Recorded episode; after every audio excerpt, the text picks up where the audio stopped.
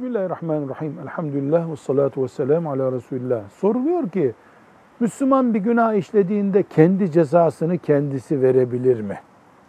Yani o günahın cezası neyse kalkıp kendisine o cezayı verebilir mi? Net karşılığı şudur. İslam dininde cezaları devlet verir.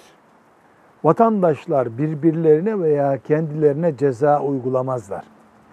Eğer Müslüman, İslam devleti yok veya vicdanı rahat etmiyor verilen cezadan gibi bir sebeple tıkanma hissediyorsa tövbe eder, istiğfar eder, çok çok salih amel işler ve açığını kapatır. Velhamdülillahi Rabbil Alemin.